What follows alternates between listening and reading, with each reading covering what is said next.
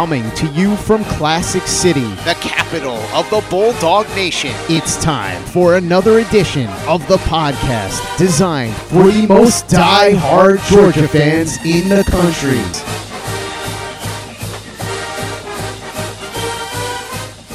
What's up, guys? Welcome back to another edition of the Glory UGA podcast brought to you by our great friends at Alumni Hall. If you're looking for that 2023 Georgia football game day gear, there's no better place to find it than Alumni Hall. So make sure to stop in today inside the Epps Shopping Center or online at alumnihall.com because Alumni Hall is where the Bulldogs shop. But all right, guys, let's get this thing rolling today. You know the drill. I'm Tyler, and I am finally back in the great state of Georgia. It feels great to be back home. I had a great time. Don't get me wrong, I had a great time up in the Northeast, checking out part of the country I haven't really spent that much time in. No, they don't serve oysters with saltines. Found that out, which at first I felt was blasphemous. Like I was completely taken aback because, you know, I'm just the guy from Athens, Georgia. I'm the uncouth southerner. That's how I get them down here, I guess. But upon further review, not so bad. No crime was committed. The oysters were actually great, sans saltines. I still think they would have been even better with the saltines, but hey, regardless, they were great. Now, lobster rolls, I mean, don't get me started on lobster rolls, guys. I think I, have come to the conclusion. I think that if everyone ate a lobster roll a day, depression would be eradicated from the face of the earth. I truly do believe that, guys. I just, I don't know how you can eat a lobster roll and not be the happiest person on earth because they are that freaking good. Now, I'm talking about Connecticut style lobster rolls. Don't even try to feed me that Maine style stuff with the mayo, cold, whatever is mixed up in that. No, that, that ain't my jam. I'm about the warm, hot butter lobster roll. Give me a half pound of lobster, roll that junk up in a pound or two of butter, put it on a Texas toast bun, and we are in business. Seriously, in like 15 years, when I run for president, that's going to be on my platform. State sponsored lobster rolls. Not cheap. I get it. Obviously, you run into the problem like, how do you pay for that? But I mean, when has that ever stopped our government? Whatever the cost, I say it's a small price to pay for universal happiness. But yeah, had a great time up north. But playtime is over. Operation 2023 college football season preview is 100% full go, and there is no turning back. And we have some really exciting stuff in store for you guys this season. I'm really excited about it. We're close to rolling that out. I just need to put a few finishing touches on some things here and there, iron out a few details, and we will give you all those details here probably in the next couple of days. At least that's my hope. That's the plan. But we've got some really cool stuff coming your way. I'm just trying to figure out how I'm going to make time to get it all done. But we're trying to take our coverage up a notch this season and trying to maybe push ourselves a little bit outside of our comfort zone, which is simultaneously crazy exciting and also horribly frightening. But I think it's gonna be a lot of fun. I really think you guys are gonna enjoy it. So I'll have those details for you guys in the next week or so. But let's go ahead and move on to today's show. And I'm not sure you guys heard, but apparently, while I was away, the University of Georgia and the Atlanta Journal Constitution went to war. So we kind of have to start the show there today. And look, I'm not an idiot. I know that you all know the background. Alan Judd, AJC investigative reporter, has been on a crusade to save the world from the corrupt and nefarious organization that Kirby Smart is running here in Athens, Georgia. And to be fair, he has reported some actual news that does merit attention. Problem is, he's interspersed that with a heavy dose of reckless conjecture, wild speculation, and just all around factual inaccuracies, like, you know, hack journalism 101 type stuff. That's been going on for a couple of months now. That's not news.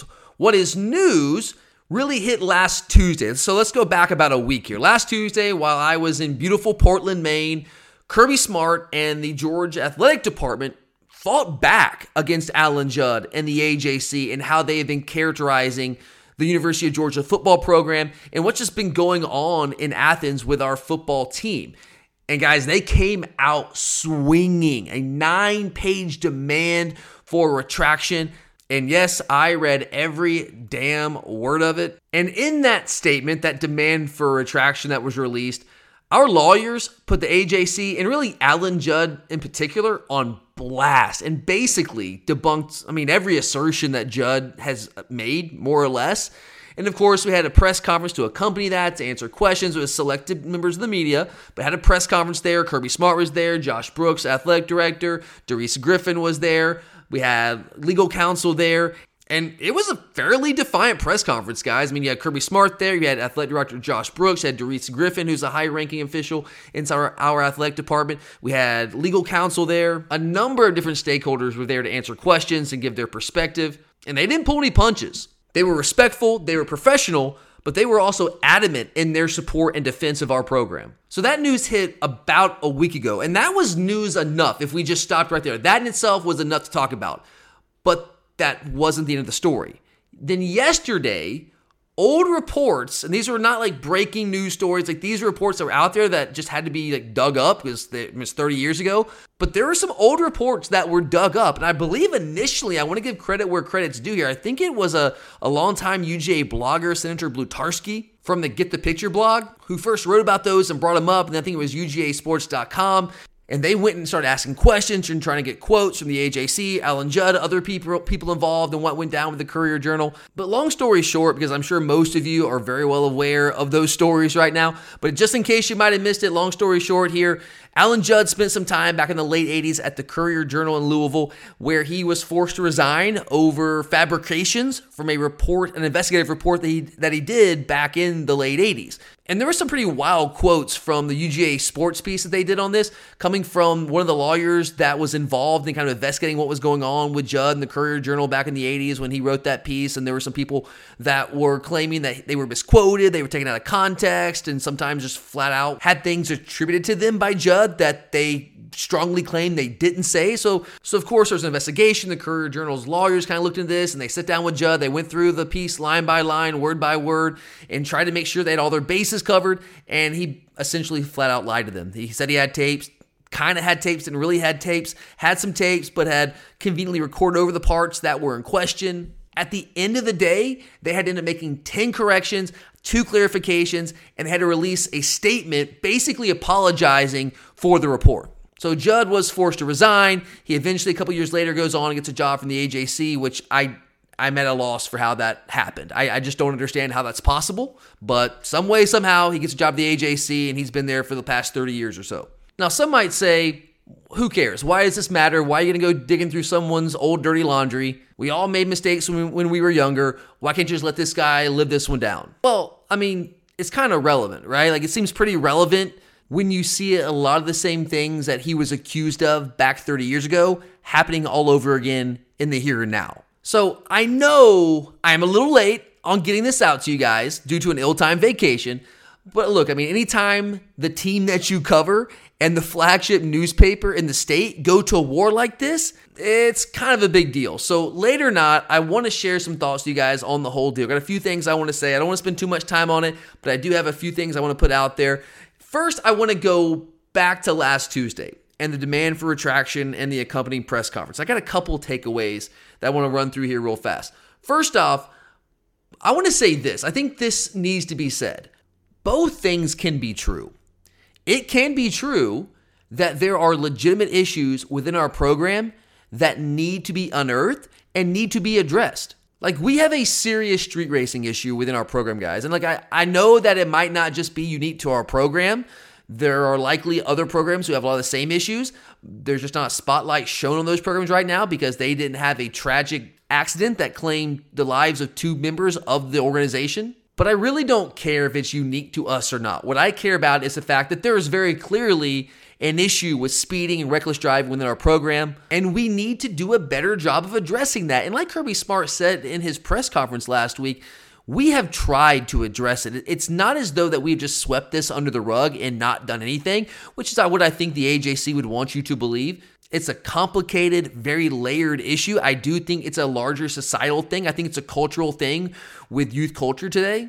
I say that because I work with young people around that age for a living, and I can just tell you from firsthand experience, it's very much a cultural thing. And that's tough for a football coach to counteract. It really is. It's easier said than done. And then you factor in a lot of these guys are 18, 19 years old. We have a number of guys every single year that we bring into our program, guys, that don't have their license when they come to Athens, that literally have no legal experience driving. And now, in the modern era of college football, you factor in NIL, which gives a lot of these players access to the types of cars they would never have previously had access to that go really, really fast, far faster than they really have any need to. And then you mix that with the natural immaturity of 18, 19, 20 year old guys, and you have a problem. And I believe, actually, I know that we have done quite a bit trying to address this issue and really trying to get guys to listen and buy into this and understand this.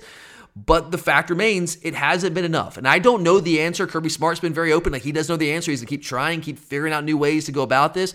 I don't know what the answer is, but it's something that we need to continue to work on.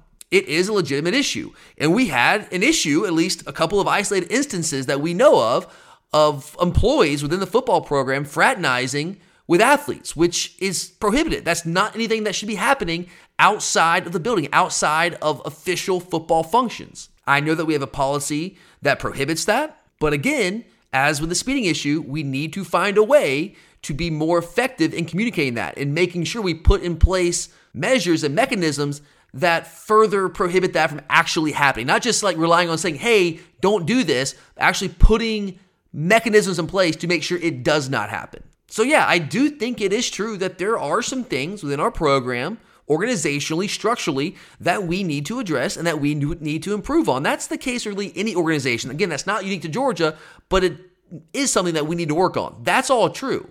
But at the same time, it can also be true that Alan Judd and the Atlanta Journal Constitution have taken some of those legitimate issues as license to wildly speculate about broader cultural issues within our program and in the process outright smear our players and our staff members with entirely unsubstantiated allegations that are published under the guise of investigative journalism. So I think that's important. I think both things can be true. That these are not two things that are mutually exclusive. It can be true that we do have some problems that need to be addressed, and also at the same time be true that the AJC and Alan Judd in particular have crossed the line and have turned legitimate journalism into tabloid fodder. So I just think that needs to be said first.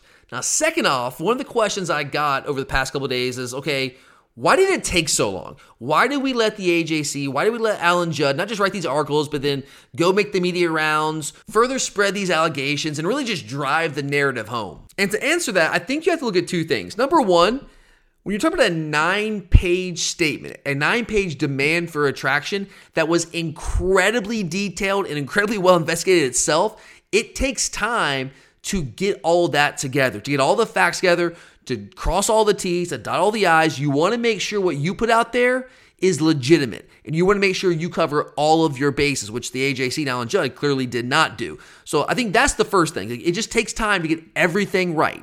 But I would also say, I really have a hard time believing that the timing of this press conference and this, this statement being released coming just one week, like exactly one week before SEC Media Days, I have a really hard time believing that was coincidental. I do believe we took our time getting things ready to make sure that we were getting it exactly right, but I also am not naive. I really believe that we were trying to drop this at the exact right time. With SEC Media Days coming up, we wanted to be able to take control of the narrative when Kirby Smart was going to have to go in front of all those members of the media and answer a bunch of questions about our program, our culture, speeding, sexual assault, all of those things. Because if you think about Media Day, guys, think about this. There's only so much Kirby can say at SEC Media Days to defend the program because it's really largely dependent on the questions he's asked. Like, I know every coach gets an opening statement, but what is he going to turn the opening statement into like a 20, 30 minute monologue on how great our program is and our culture and refuting all these sexual assault allegations? Like, that just doesn't make sense. Like, that's just not going to happen. So, SEC Media Days is really not the forum for a full throated defense, the likes that we saw last week. So, you want to make that defense before SEC Media Days, shortly before SEC Media Days, so that can be fresh to everyone's mind. And you create a situation where instead of being on the defensive when you head into SEC Media Days, you're on the offensive and you flip this thing on its head. So to me, that's how you explain the timing here. I really think it's two things. I think we want to make sure we got everything right. And then maybe even more than that, we wanted to drop it at the right time. And I do think one week before SEC Media Days was the perfect time to drop it. Another thing that I found interesting in the press conference, not the actual statement that was released, the nine page demand for retraction, but in the press conference where all those members of the media that were invited to come to the press conference, they were asking questions. Some of them got kind of pointed. There was one quote from Kirby Smart that I found kind of interesting. So the question he was essentially asked was about recruiting and whether or not recruiting had any kind of impact on the university pushing back. I think here's the actual question. Following up on what you said about things you worry about all the time, I know recruiting is very high on that list. Was that at all part of this decision to be here today? And then Kirby said, quote, this had nothing to do with recruiting for us, none whatsoever. It had to do with allegations that we think are sensationalized and just inaccurate. Now look, guys, you know I love me some Kirby Smart. And I know, like, what is a man supposed to say? Like, yeah, of course this is about recruiting. That's all I really care about right now. I mean, I know. What's he supposed to say there? But also, come on. Come on. Are we really supposed to believe that? Of course, recruiting is a big part of this you can say it's just about like ethical outrage and you can say that it's just about the perception of the program and protecting our brand and protecting our players. And I do think that's a part of it. I think all those things factor into why we called the press conference and why we felt so strongly about issuing this ridiculously strong demand for retraction. But let's also not act like recruiting has nothing to do with this because it absolutely does if you're talking about the brand, like protecting the Georgia brand, and you want to clear up the perception of the program, why? Why do you want to do that? Is it just because like you're proud of Georgia? And I, again, I, am sure that's part of it because Kirby is an alumnus. Like he is proud of the University of Georgia. He loves the University of Georgia like you and I do. So I'm not saying that's not part of it. But again, let's also not act like recruiting isn't a part of this as well because of course it is. Why does the brand matter? Why does the perception of our program, why does it matter what people in Tennessee or people in Florida or people in California think about the University of Georgia? Why does that matter? It matters because we are going to try to recruit players from those states. We do not want the perception of our program to be such that we protect sexual assaulters, that we cover up sexual assault, that our program's out of control, that we won't protect your kids if they come here. If they come here, they're gonna die. If they come here, they're gonna get arrested. If they come here, they're gonna get mixed in with the wrong crowd. If they come here, they're gonna give in to their worst impulses and they're gonna be allowed to do so. If that becomes the perception of our program, that is going to hurt recruiting. And if recruiting gets damaged, then our program gets damaged. Because if we don't recruit the same level, guys, we're not going to be winning at the same level. I've made it very clear over the years how I feel about players. You got to have the players if you want to win at the highest level. Why have we all of a sudden now, over the last five or six years, become the top program in the country? Because we have recruited as well or better than anyone else in the country. And if we allow the brand to get damaged, if we allow the perception of our program to become tarnished, you better believe that we're going to feel that on the recruiting front. And if we feel on the recruiting front, you're going to feel it on the field of play eventually. So, absolutely, of course, recruiting was a big part of this. We wanted to take control of the narrative and we wanted to fight back and push back. And really, what we were doing more than anything, guys, is we were speaking to the parents of future recruits. That was really the target audience. You call a press conference like that, so members of the media will pick up all of this information and they're going to write articles about it. People on podcasts like this, people on talk radio shows, people on national television shows, they're going to discuss it, they're going to talk about it, and they're going to discuss just how adamantly Georgia's pushing back and fighting against all of these allegations. They're going to talk about how Georgia went point by point down what the AJC wrote and basically obliterated it and they're going to start to question the validity of what the AJC and Alan Judd have been reporting. And then when future prospects and their parents hear these things, they start to think, huh, okay, well, maybe what we were being told by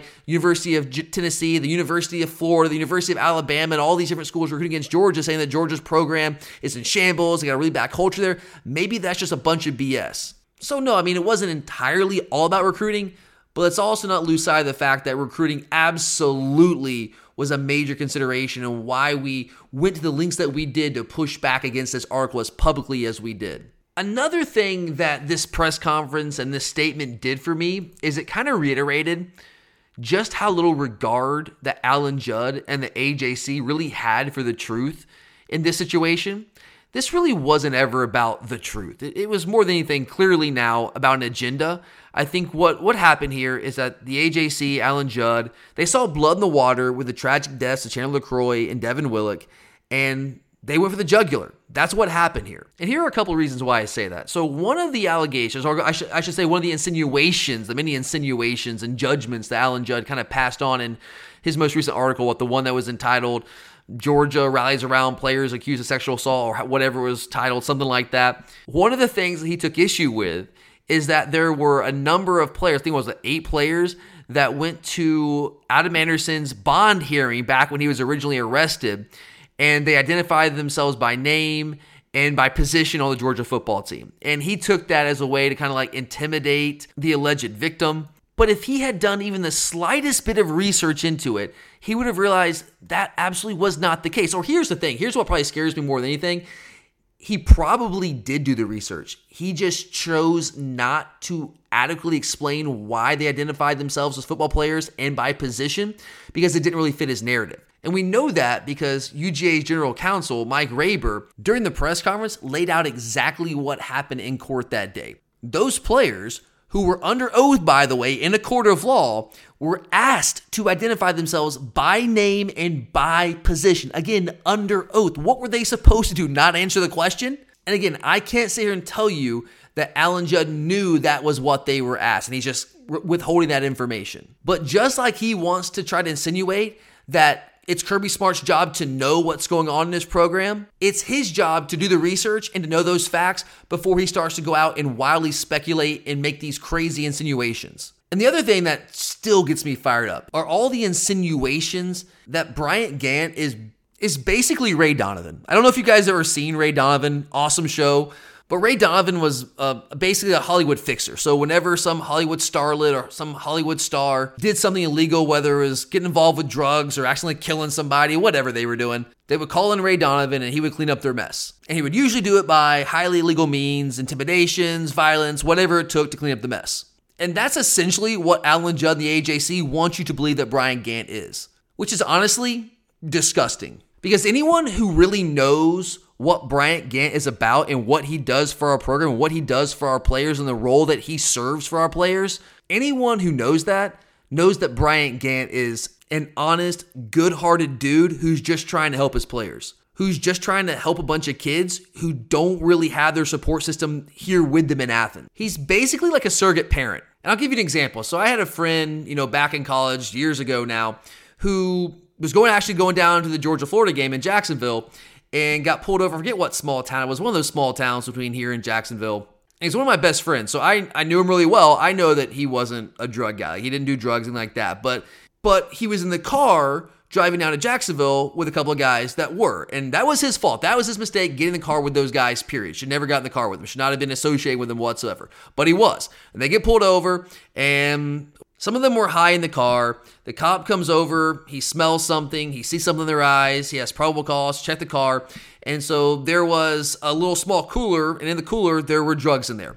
So, like, what's the cop do? He asks them, hey guys, whose is this? Of course, no one's gonna own up to it. And since no one owned up to it, I forget the exact phrase, but basically it was like collective ownership. And so, my friend, who had nothing to do with the drugs other than the fact that he was in the car with the guys who did have something to do with the drugs, got caught up in that, and he got arrested, and he was in jail. And so I was a close friend of his. And so I got a hold of his parents. He got a hold of his parents. I talked to him. And we all together went up there. It's somewhere around Milledgeville. We went up there and we bailed him out.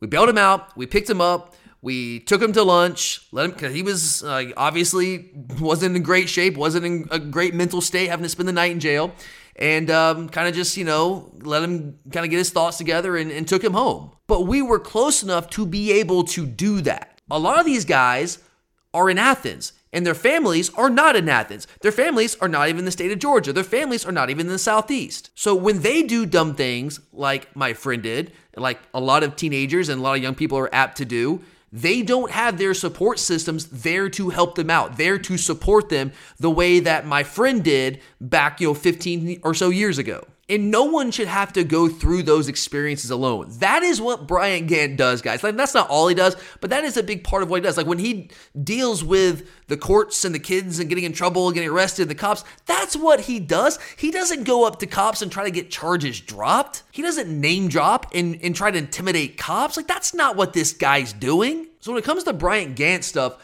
Again, it comes down to one of two things for me. Either A, Alan Judd was just too lazy to do the research and really find out what exactly Bryant Gantt does. And honestly, it wouldn't have taken that much research. It wouldn't have taken that much time. Ask a couple questions, you could figure it out pretty quickly. Or B, and this is the more nefarious way to look at it, he did know the role that Bryant Gantt plays. He did understand that, but it did not fit the narrative that he was trying to sell. So he just kind of misconstrued what actually goes on when Bryant Gantt shows up to support these players. So it's really one of two things. Either A, it's really lazy, shoddy journalism, or B, the guy's just being flat out dishonest. And I don't know which one it is, but I can't help but think it's one of those two things.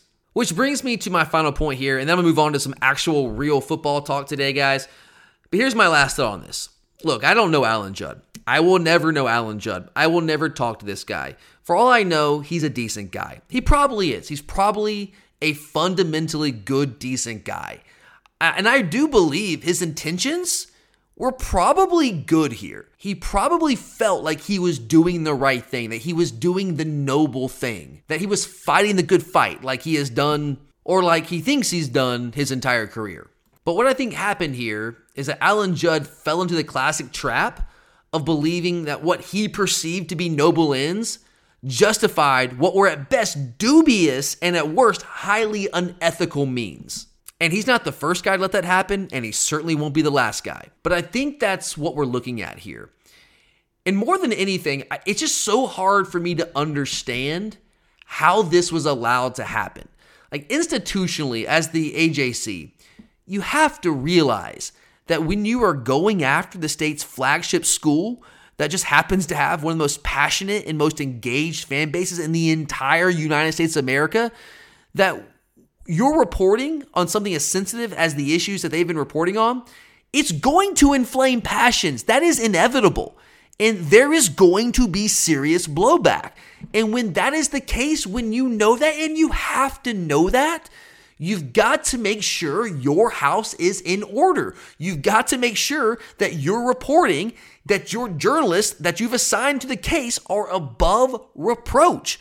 And that simply did not happen here. I really believe like, as, as much as Alan Judd is to blame here with how he, how he has approached this investigation, if you even want to call it that, the AJC's negligence here is just as much to blame. It really is. I think it's just as much to blame as our Judd's sensationalism and his fabrications with how he's reported on this story. And I don't know what's going to happen here. I don't know ultimately what's going to happen to Alan Judd. There were some rumors out there today that he had resigned or been fired. I have not seen confirmation there. I don't think that's true. I haven't seen anything reported by credible sources. So I don't know what's going to go down there. I don't think that's out of the question but I, I, can't sit here and say that for sure. And I don't know what the AJC is going to do in response to our demand for attraction. Are they ever going to even respond? I don't know. But you have to think the fact that those stories from the late 1980s with the Courier Journal back in Louisville, the fact that they were brought to light once again, that's going to put a lot more pressure on the AJC to look a lot closer into the possibility of I don't if I don't know if it's gonna be a flat out retraction, but maybe a correction or two here or there, or some clarifications or a statement of some sort. I don't know what the end game is here. I don't know how it's going to play out. But what I do know is that I'm very, very excited to see us actually fight back because that's a new thing. Like,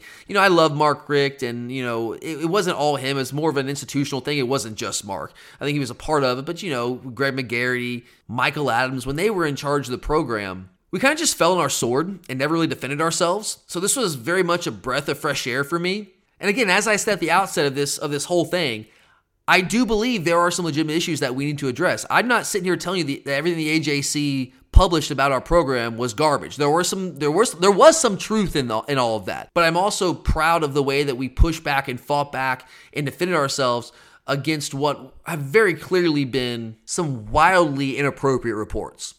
And before we move on and get to some actual hardcore, legit football talk, let me remind you guys one more time about our great friends at Alumni Hall. Guys, I'm telling you, the summer is trudging along, and it is not going to be long before you wake up and it's September 2nd. It's game day. So don't wait. Don't wait to the last second. You know you're going to need some new game day gear, just like I am, as we go for our unprecedented third national championship in a row. And there's no better place to get that gear than at Alumni Hall. They got every brand you could think of, whatever your preferences, they've got it. Got every style. They got stuff for your dog. They got stuff for your car. They got stuff for your house. They've got stuff for your office. Whatever you are looking for, They've got it. Trust me, guys. No one does it like Alumni Hall. So do yourself a favor. Stop in today inside the Epps Bridge Shopping Center here in the Classic City or online at Alumni Hall if you're not local. If that's easier for you, I get it. They have a great online process, online shopping center, great customer service. They'll get it out to you quickly and they'll have it all wrapped up and nice like it's Christmas morning. So don't wait. Get your 2023 game day gear today at Alumni Hall because Alumni Hall is where the Bulldogs shop.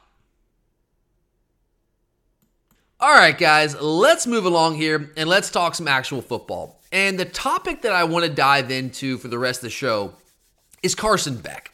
I feel like we have not talked remotely enough about this guy this offseason. And going back to this time last year, I feel like we spent the entire offseason talking about Stetson Bennett and how good Stetson was going to be, defending him. Can our offense be better? Can Stetson take the next step? And this offseason, like we know Carson Beck's going to be the guy, but there really hasn't been all that much conversation about the guy. And I include us in that, guys. Like, we haven't talked enough about him. And I want to fix that today. I mean, yeah, we talked about him during spring practice, but from basically April through mid July, it's kind of been crickets on Carson Beck. So I want to rectify that today.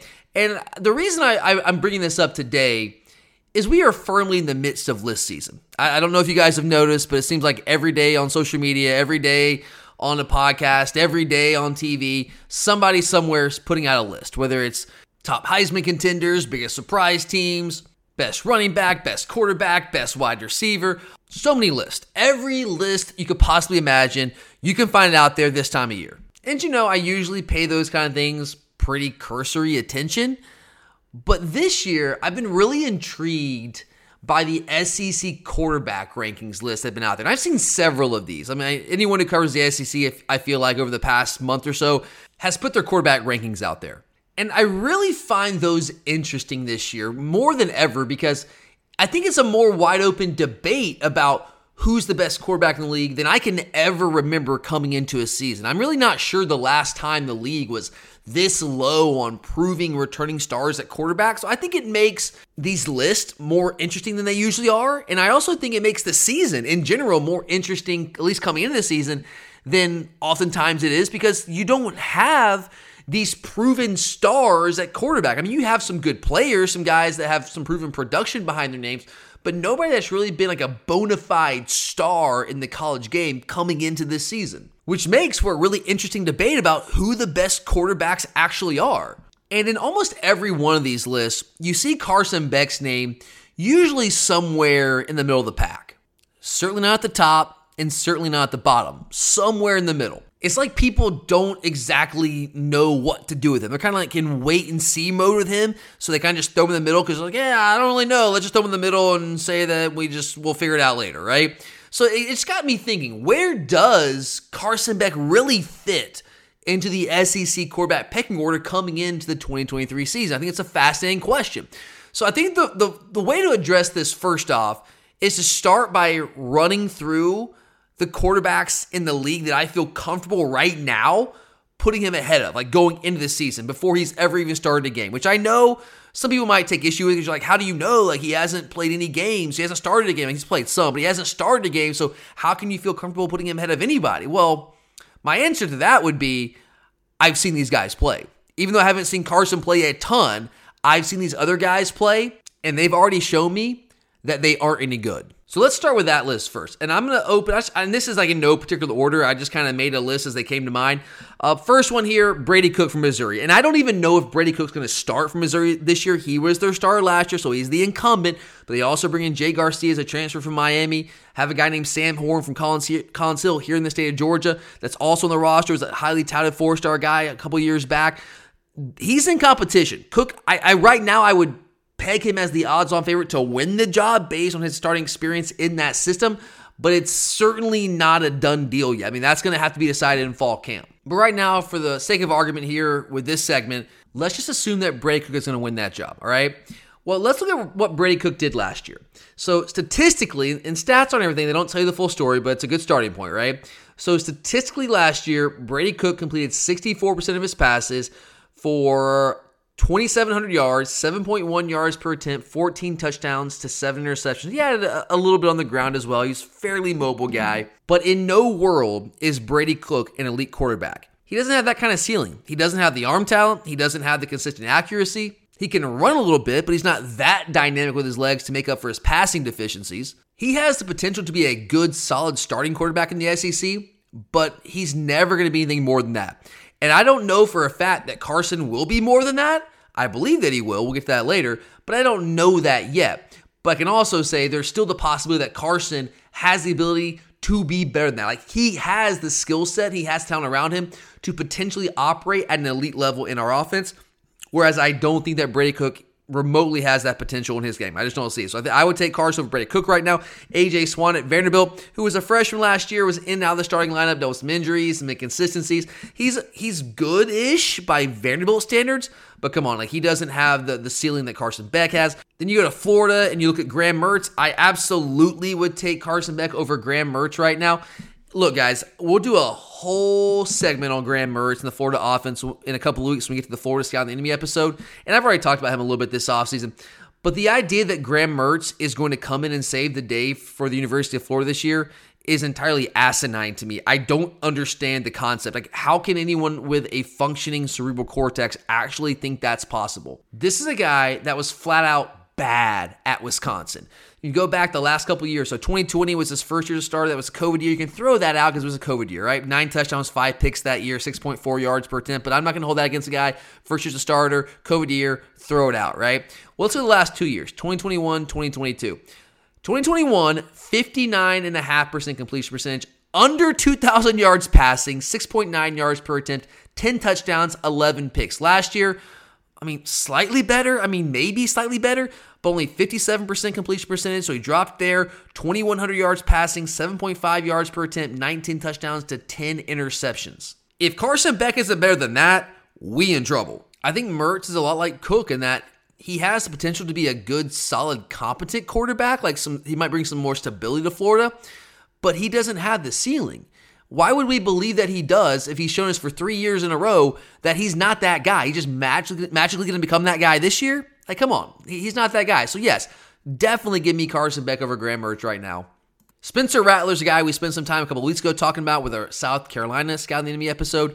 And we know that that this is a player that has the ability to operate at a really high level any given game, but he simply cannot bottle that up and do it every time out. He is the personification of inconsistency at the quarterback position. He's never been consistently elite. He's had moments of, but he's just never been able to string it together for any sort of consistent stretch of games. And he's bad about 70% of the time and okay about 15% of the time. And then he plays at an elite level the other 15% of the time. So when you're talking about that kind of inconsistency, absolutely give me Carson Beck over Spencer Rattler going into 2023. All right, next up, let's go to Auburn and let's let's talk about Payton Thorne. Now, this guy has not officially been named the starter yet. We did the Auburn Scouting the Enemy episode last week, so if you haven't checked that out, give it a listen after this episode because I give you guys a much more detailed analysis of what kind of player Payton Thorne is and what he brings to the Auburn offense.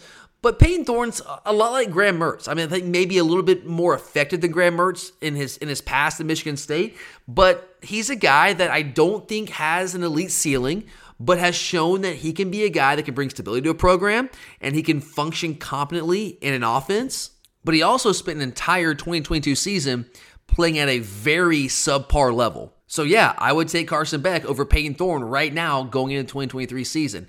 I would also take Carson Beck over whatever Bama's going to try out there at quarterback. And right now, we don't know who that's going to be. It's kind of like a three headed battle right now between Jalen Milroe, who is the guy that filled in for Bryce Young last year when Young was out with injury for a game and a half. You've got Ty Simpson, who's a highly touted recruit a couple years back, and they bring in Tyler Buchner from Notre Dame this year. So I don't know how that's going to play out. If I had to put money on it right now, I would probably lean long term Ty Simpson. But that's pure speculation. We have no way to know that right now. That's going to play itself out over the next couple of weeks once we get into, into fall camp here in a couple of weeks. But based off the limited information we have to operate off of with all three of those guys and the limited information that we have to operate off of when it comes to Carson Beck, Absolutely give me Carson Beck over whoever wins that job right now. He was far more effective than Milroe was last year when he got a chance to play. He looked far better this spring, which take it for what it's worth. It's just spring practice, it's just a spring game. You can't draw definitive conclusions off that. But when you add that as context to what you've already seen from these guys, yeah, I feel very comfortable saying that I, I would take Carson Beck over whoever wins the Alabama job. Now, this next one if there were any Tennessee fans listening, which I'm pretty sure there's not, but if there were, if one of them caught wind of this, they'd probably try to shoot me in the face or call me some ugly name on Twitter, which every Tennessee fan seems to think is a cool thing to do these days. But I would take Carson Beck over Joe Milton. And I know that is blasphemous to every Tennessee fan in existence out there in the world because they've all already booked their hotels to New York City so they can share that Heisman Trophy moment with him in December. And I just don't get it, man. I simply cannot wrap my head around it. We're talking about a guy that has started two separate college seasons at two different schools as a, as a team starting quarterback, and both times has got beaten out and benched in the middle of the season. And this is the guy that's supposed to lead Tennessee to the promised land. This is the guy that's supposed to get them over the hump and win championships. This is the guy that's going to win the Heisman Trophy. Why? Like, just because he's got an arm we can throw the ball 130 yards in the air? Cool. You know who else could do that? JaMarcus Russell. There are about 15 different things that I think are more important in a quarterback than arm strength. Sure, he's got that, but what the hell else does the guy have to complement it, to go along with it? So, no, Carson doesn't have Joe Milton's arm. And sure, he's not quite as athletic as Joe Milton. I mean, that's fair. But everything else, he absolutely does better than Joe Milton. He's more accurate. He's more patient in the pocket. He goes through progressions better. He understands coverages better. Absolutely. All the things that quarterbacks really have to do that separates good quarterbacks from just simply talented quarterbacks, Carson Beck does better than Joe Milton. So, yeah, give me Carson Beck over Joe Milton. And I would also take Carson over Conner Weigman right now. Now, Conner Weigman at Texas A&M, former five-star recruit, I'm intrigued by this guy. I think he has a chance to be a really good quarterback. He was up and down last year as a true freshman when he got opportunities, but late in the year, he really did come on, really helped them win that game against LSU to end the season in College Station. Now, they ran the ball over LSU. And he didn't do all that much, but he played well in that game. He's a guy that I think, with a really good receiving corps, can potentially have a really good year this year. So I think he's kind of like right there with Carson, but right now, based on the fact that Carson's just been in college longer and is, is more experienced, maybe not so much on the field. He hasn't started a game like Conner Weigman has, but just being in a college program, sitting in film rooms, taking reps, taking those mental reps. Right now, I would give Carson the edge, but I, I don't think it's crazy if you were a Texas A&M fan to suggest that maybe in the year like they could be on a very similar level. But right now, I would I would take Carson there. I give him the slight edge over Conner Weigman right now. So who does that leave us with? Okay, who have I not mentioned? We got five names, five names that I think right now, based off their previous production in college and what I've seen from them, you could argue coming into the season they should be ranked ahead of Carson Beck. I'm to start with a guy that seems to be the the media darling, at least the quarterback position, the SEC this offseason, and that's Arkansas's KJ Jefferson. And look, guys, I feel like I am very uniquely positioned to talk about KJ Jefferson and analyze his game because those of you who were listening last year, who were who've been with us for a while, you know that I had a massive win total bet on Arkansas last year. I, I love doing win total bets. I've got a bunch of them placed this year already, and uh, I did really well last year. I won. I think I was nine and two overall, if I remember correctly. But the biggest one I had was Arkansas, and I lost that one. Went nine and two, felt great about that, but I really would have loved to, to win the Arkansas one, just like for ego's sake more than anything. Like just say I got that one right because I was most confident in that one and I missed that one. But I had Arkansas over six and a half. And I had a lot of money on that because I was very confident in that. So I watched every single game that Arkansas played last year. And I'm not talking like, you know, five minutes here, five minutes there. I'm talking start to finish every single play, like almost living and dying with those with those games play by play because, again, had a lot of money on those games. And that team absolutely drove me insane last year.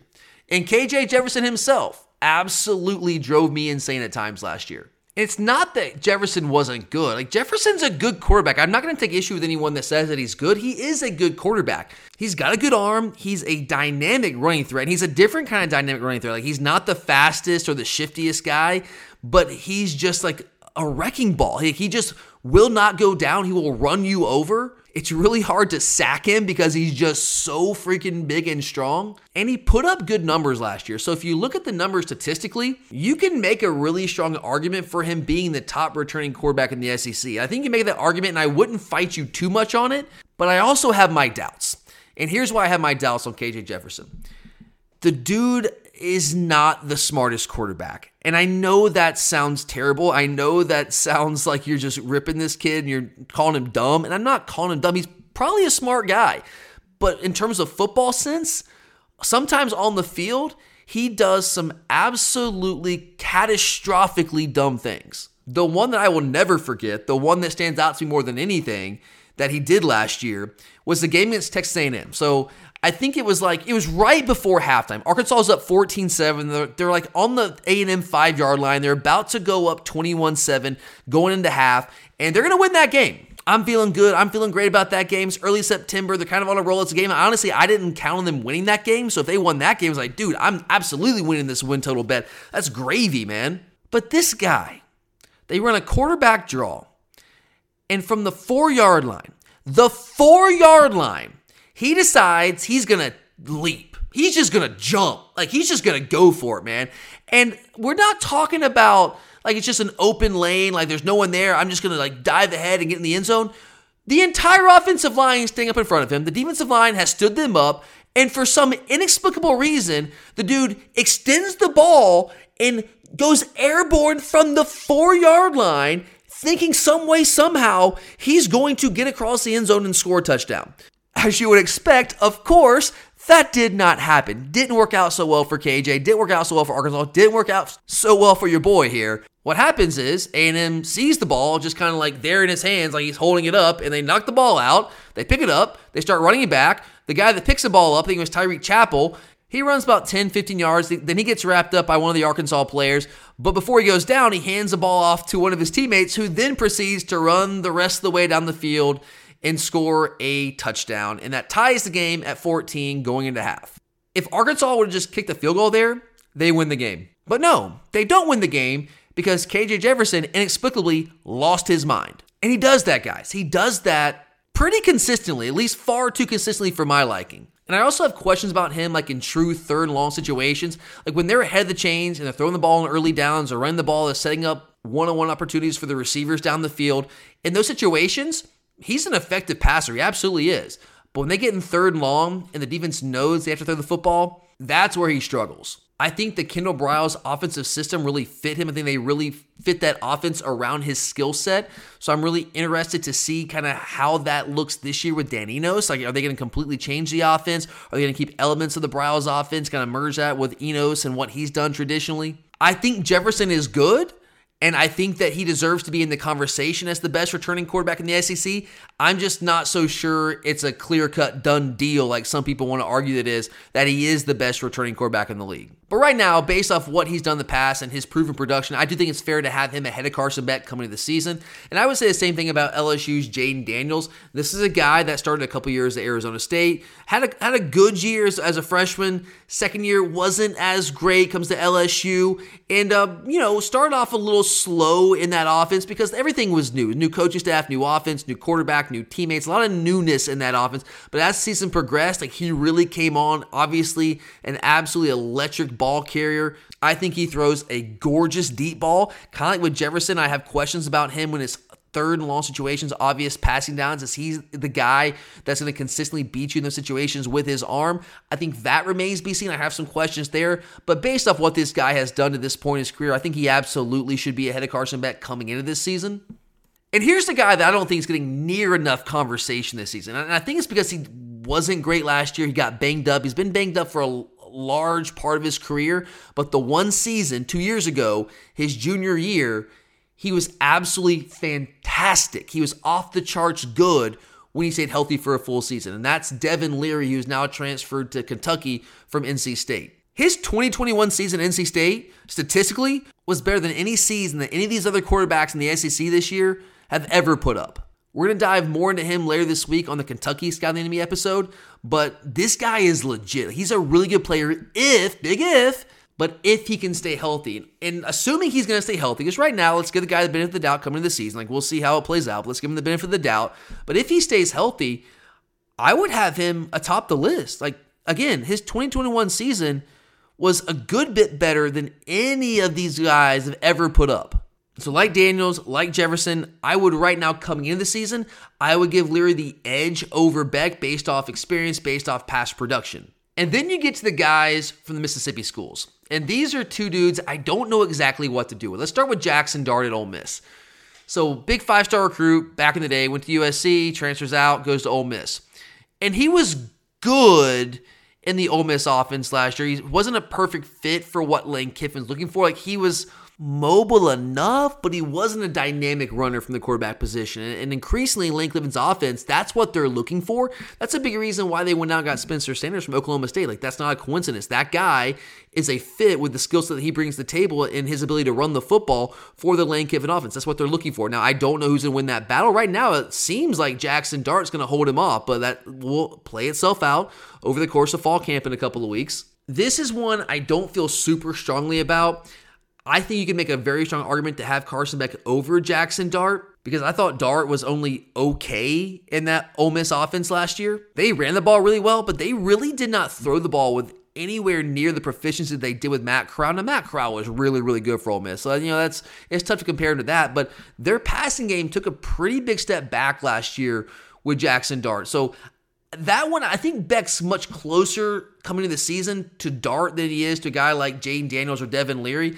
I might give Dart the slight edge just based on experience, but I think again there's there's an argument to be made coming to the season that maybe Carson Beck should be ahead of Jackson Dart. Now this last one here is a guy that I have a I have a tough time handicapping here, and that's Will Rogers from Mississippi State.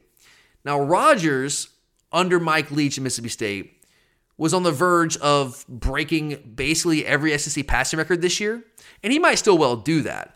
But I have a lot of questions about how Will Rogers is going to fit with this new offense that Tony Barbay is bringing in, which reportedly is going to be much more of a pro style attack, actually using motion, actually taking snaps for under center, which is something that Will Rogers has never, ever, one single time done in his career at Mississippi State. Now, he's seen a lot of defenses, he's read a lot of defenses, and he's got a lot of experience doing that.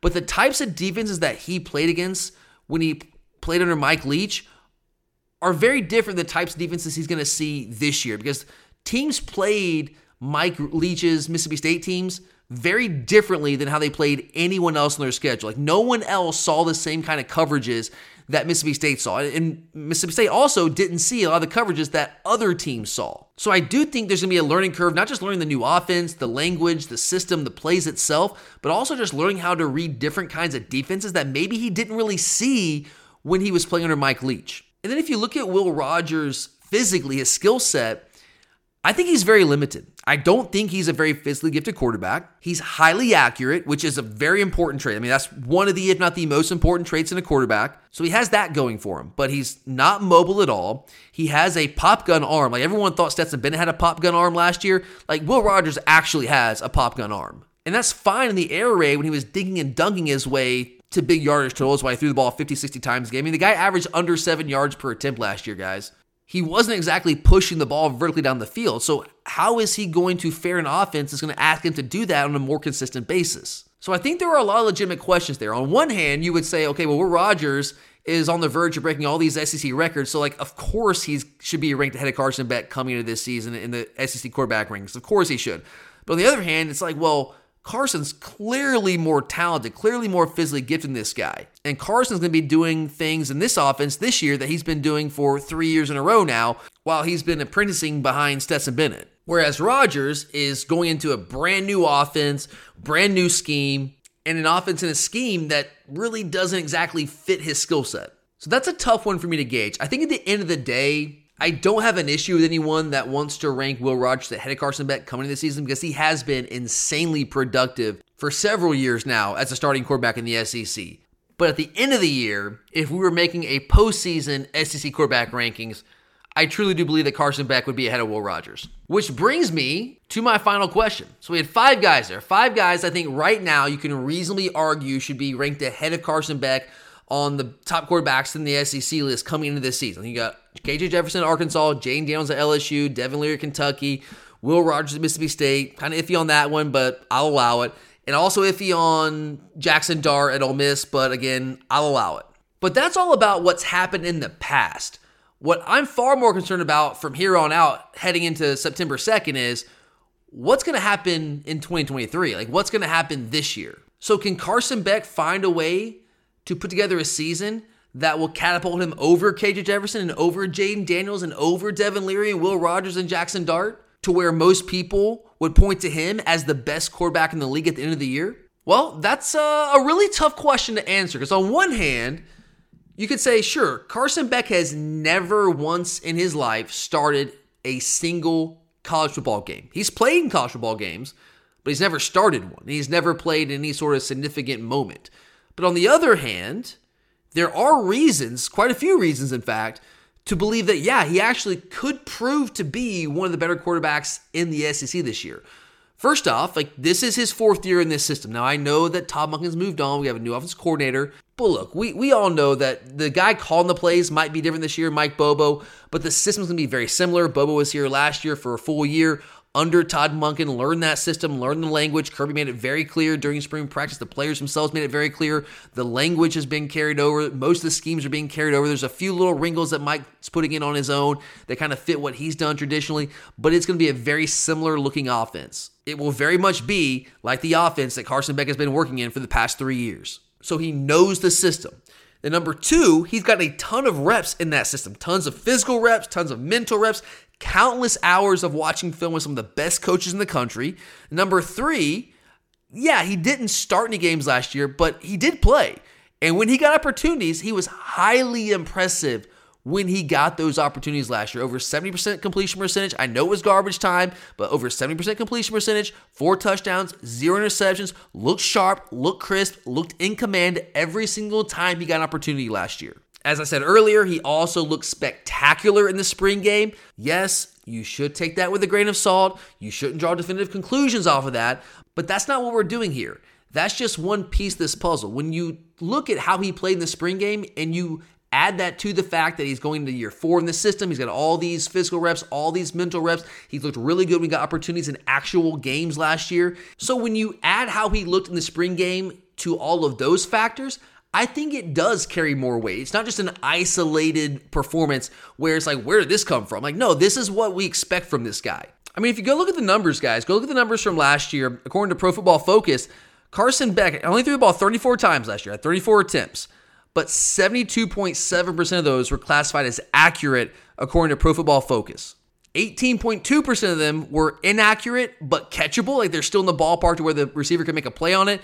Only 9.1%, so less than 10% of his passes from last season were inaccurate and uncatchable. That's crazy good, guys. So when you throw in his spring game performance on top of that, on top of that evidence, now it's limited. It's limited information, it's limited data, but it's the data we have to operate off of. So when you put all that together, you start to see a little bit of a trend here.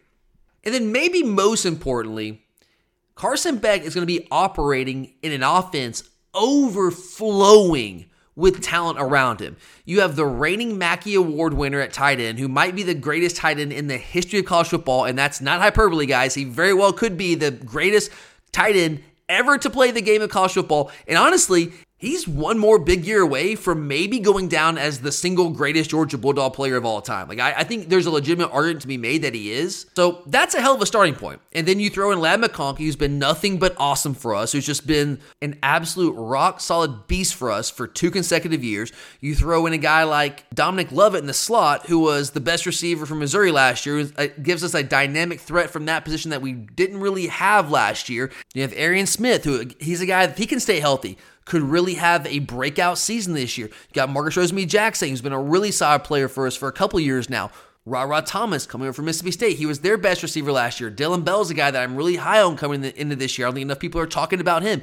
You got Oscar Delp. You got Lawson Luckie, You got a stable of running backs. Branson Robinson's probably going to miss a couple games to open the year, but he'll get back eventually. And I think he's going to be awesome for us once he gets back healthy. But you still got, in the meantime, you got Roger Robinson, who came in this year as a true freshman, who's going to be a good back for us. Kendall Milton is back this year. If he can stay healthy, this could be his breakout year, the year we've all been waiting for from him. Daijun Edwards is coming back, and all this guy does when he gets opportunities is make plays. Andrew Paul missed all of last year with ACL tear, but this is a guy that was making waves of fall camp before he got injured, and he could be a major factor for us in the backfield. And then on top of all of that, you have what is probably the best offensive line in the entire country. So when you add all of those factors together, I think you can make a really legitimate argument that at the end of the year, Carson Beck could end up being the best quarterback in the SEC. You just don't know. That's the thing. Like you still just don't know. Like right now we are in projection mode. Like we want to believe, and I think it's reasonable to believe based off all those factors I just went through, but it's still very much a projection that's based on limited tangible evidence. Like there's a little bit of tangible evidence. We've seen him in games a couple of times. We've seen him in spring practice, but admittedly, we are pretty limited in what we've actually seen from Carson Beck. But here's what I'm extremely confident saying. I'm extremely confident in saying that Carson Beck has a very high floor. I simply do not see a scenario where he is a disaster this year. I simply don't see it. Again, I think we have too much talent around him for him to be a disaster. I think he's shown us enough at this point to suggest that at the very least, he's going to be solid for us. I think the floor is very, very high. The question, though, that still remains to be answered is how high is the ceiling? And I, I think it's unlikely that he's going to be like Bryce Young good. I mean, I don't expect that. I don't think he's going to be Caleb Williams good or even like Drake Maye good. I'm not expecting that. But he doesn't have to be that level good to be the best quarterback in the SEC this year. Because again, there's not a quarterback like that in the league that's at least coming back based on their returning production. There's no Bryce Young. There's no Caleb Williams caliber quarterback. There's no Drake Maye caliber quarterback. That guy doesn't exist in the league. So he doesn't have to be those guys to end up being the best quarterback in the league at the end of the year. So here's where I am with Carson Beck right now. I don't think you can confidently say that Carson will absolutely be the best quarterback in the SEC this year. But at the same time, I also don't think you can confidently say that he won't be. And I do think there are some guys for different teams out there in the league this year you can look at and say, yep, that dude has no chance to be the best quarterback in the league. Like if you're looking at AJ Swann from Vandy, if you're looking at Graham Mertz or Brady Cook or Payton Thorne or Jackson Dart or Spencer Rattler, guys like that, those guys have no chance to be the best quarterback in the league. Like they're just not going to be. And Carson Beck might not be either. But unlike those guys, those names I just rattled off, he at least has a chance to be. There's enough evidence that we've seen at this point to suggest that he has the ability to be that guy by the time the season ends. And for my money, guys, for what it's worth, I think Carson's going to have one hell of a season.